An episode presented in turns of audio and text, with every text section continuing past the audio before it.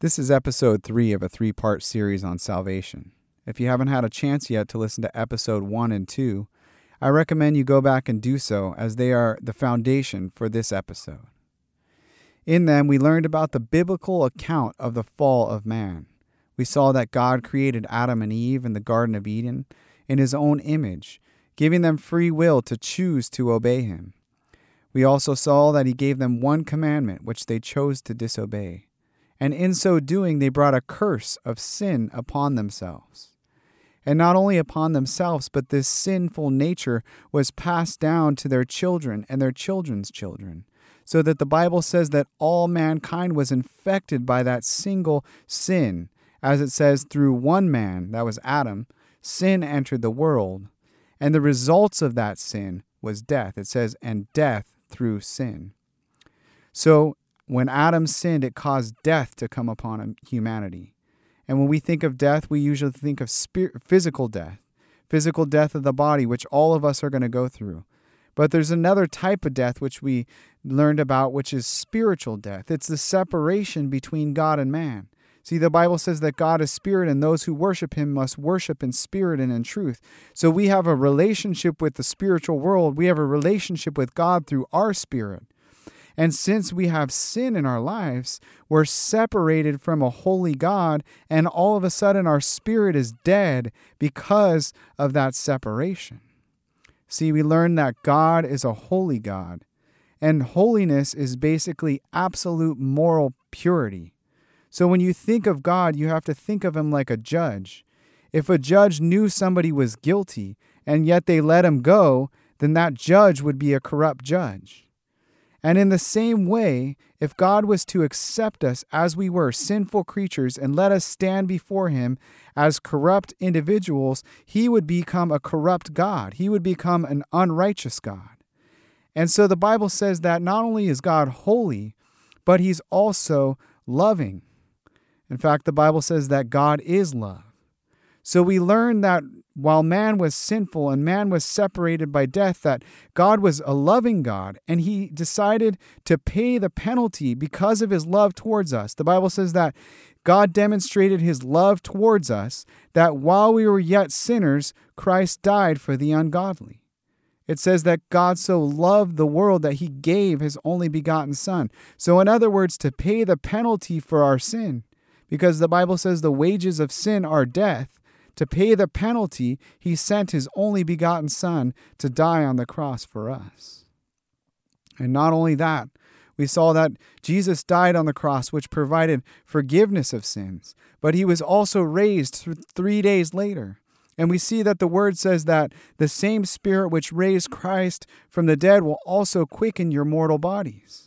See, God did not just save us from our sins in the past, but He also empowered us to overcome the sinful nature that we inherited in Adam so that we can have victorious lives, so that we can no longer be sold to sin, no longer slaves to that sin nature that we inherited from Adam, but we can overpower it by the work of the Holy Spirit inside of our life.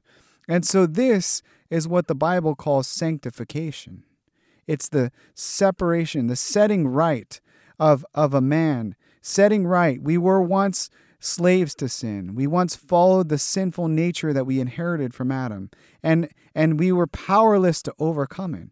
But the Bible says uh, uh, that we can be we can be sanctified. In other words, we can be set right, and and when in so doing, we can overcome the sin nature inside of our lives.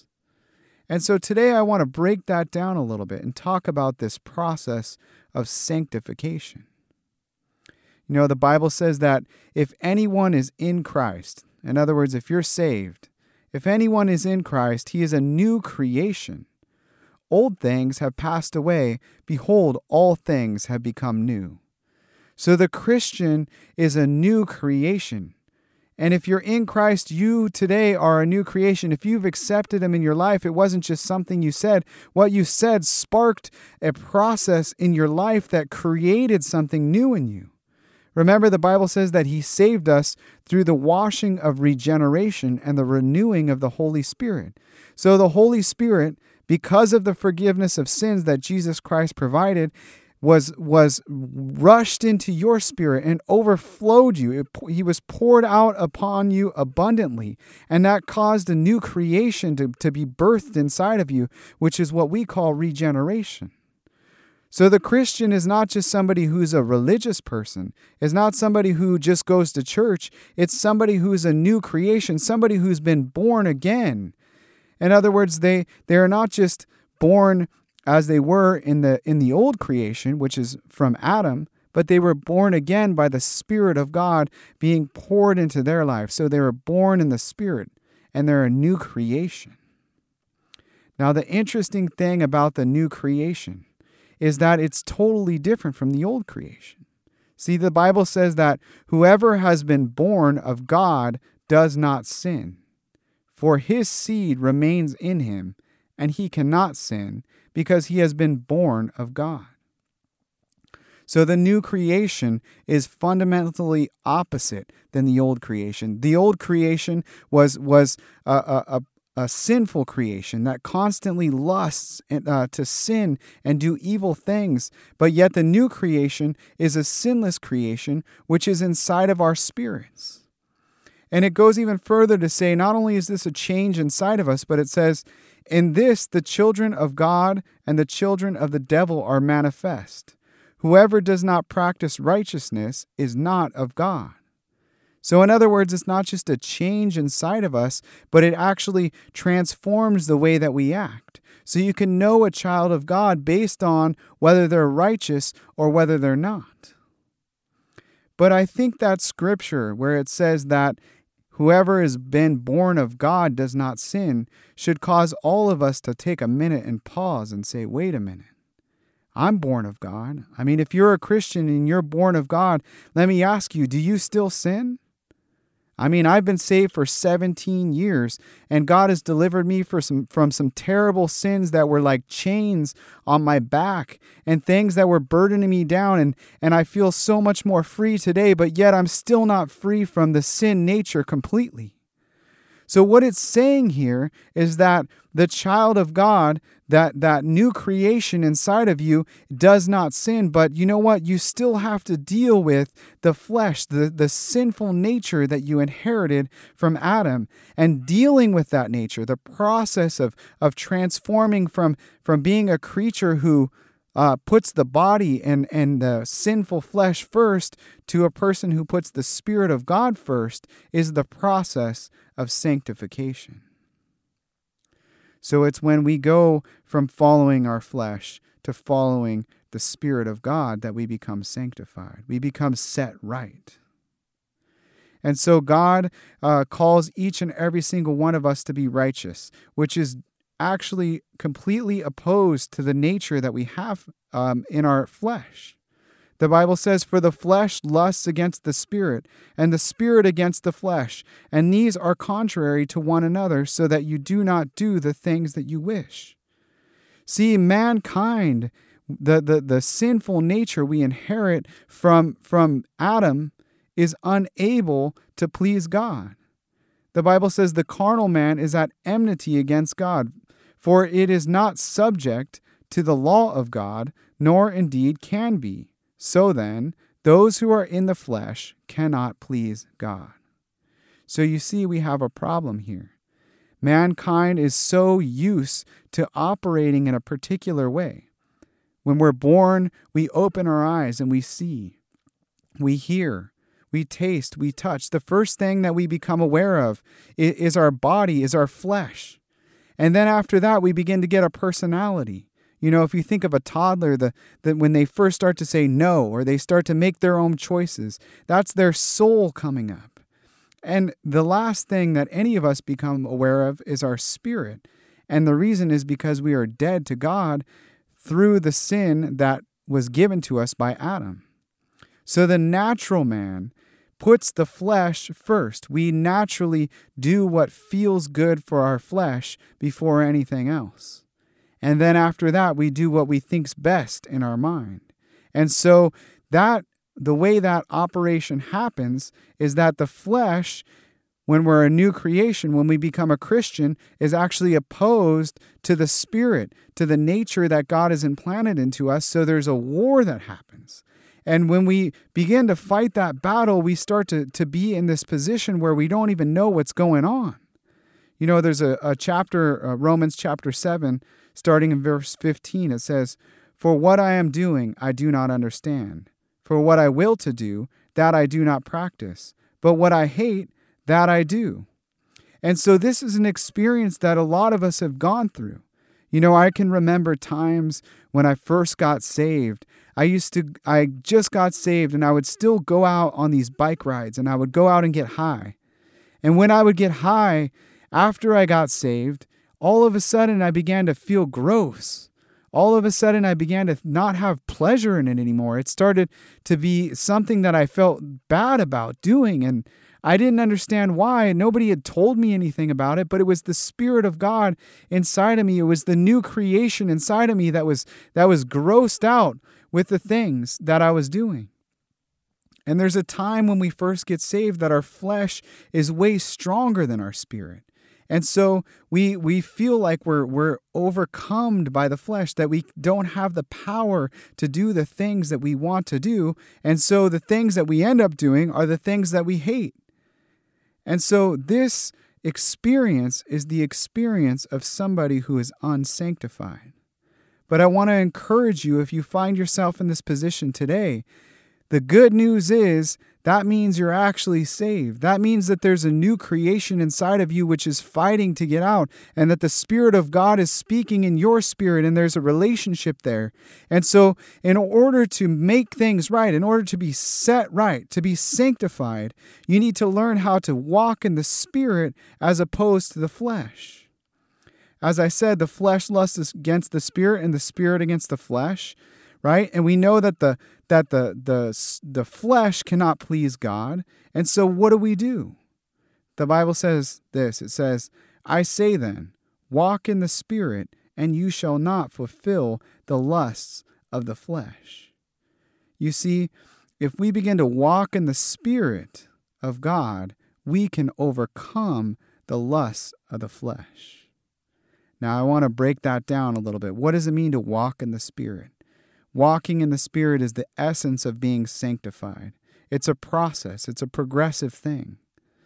I want to read the scripture. It says, Now may, may the God of peace himself sanctify you completely. So when I talk about walking in the Spirit, when I talk about sanctification, I want you to realize that it all starts with God Himself, the power of God inside of your life. If you try to overcome sin in your flesh, you will fail. But if instead of overcoming it in the flesh, instead of fighting against it in yourself, you begin to let the Spirit of God work inside of you by listening to what He's convicting you of and struggling against the sin nature inside of yourself and praying and worshiping and allowing God to overcome it through you, then you can have victory and you be, can become sanctified. See, that same scripture says, and may your whole spirit, soul, and body be preserved blameless at the coming of the Lord Jesus Christ. And here I want you to notice something particular. the spirit, soul, and body be preserved blameless at the coming of our Lord Jesus Christ. If you notice the order there, it says the spirit, the soul, and the body. Remember, I said in Adam, in our old creation, how does it start? It starts by our senses. We can see, we can say, taste, we can touch, we can feel. But then it goes into our soul and we can choose and make our own choices about life. But what the Bible says here is that the order should be the opposite that he may sanctify your whole spirit, soul, and body.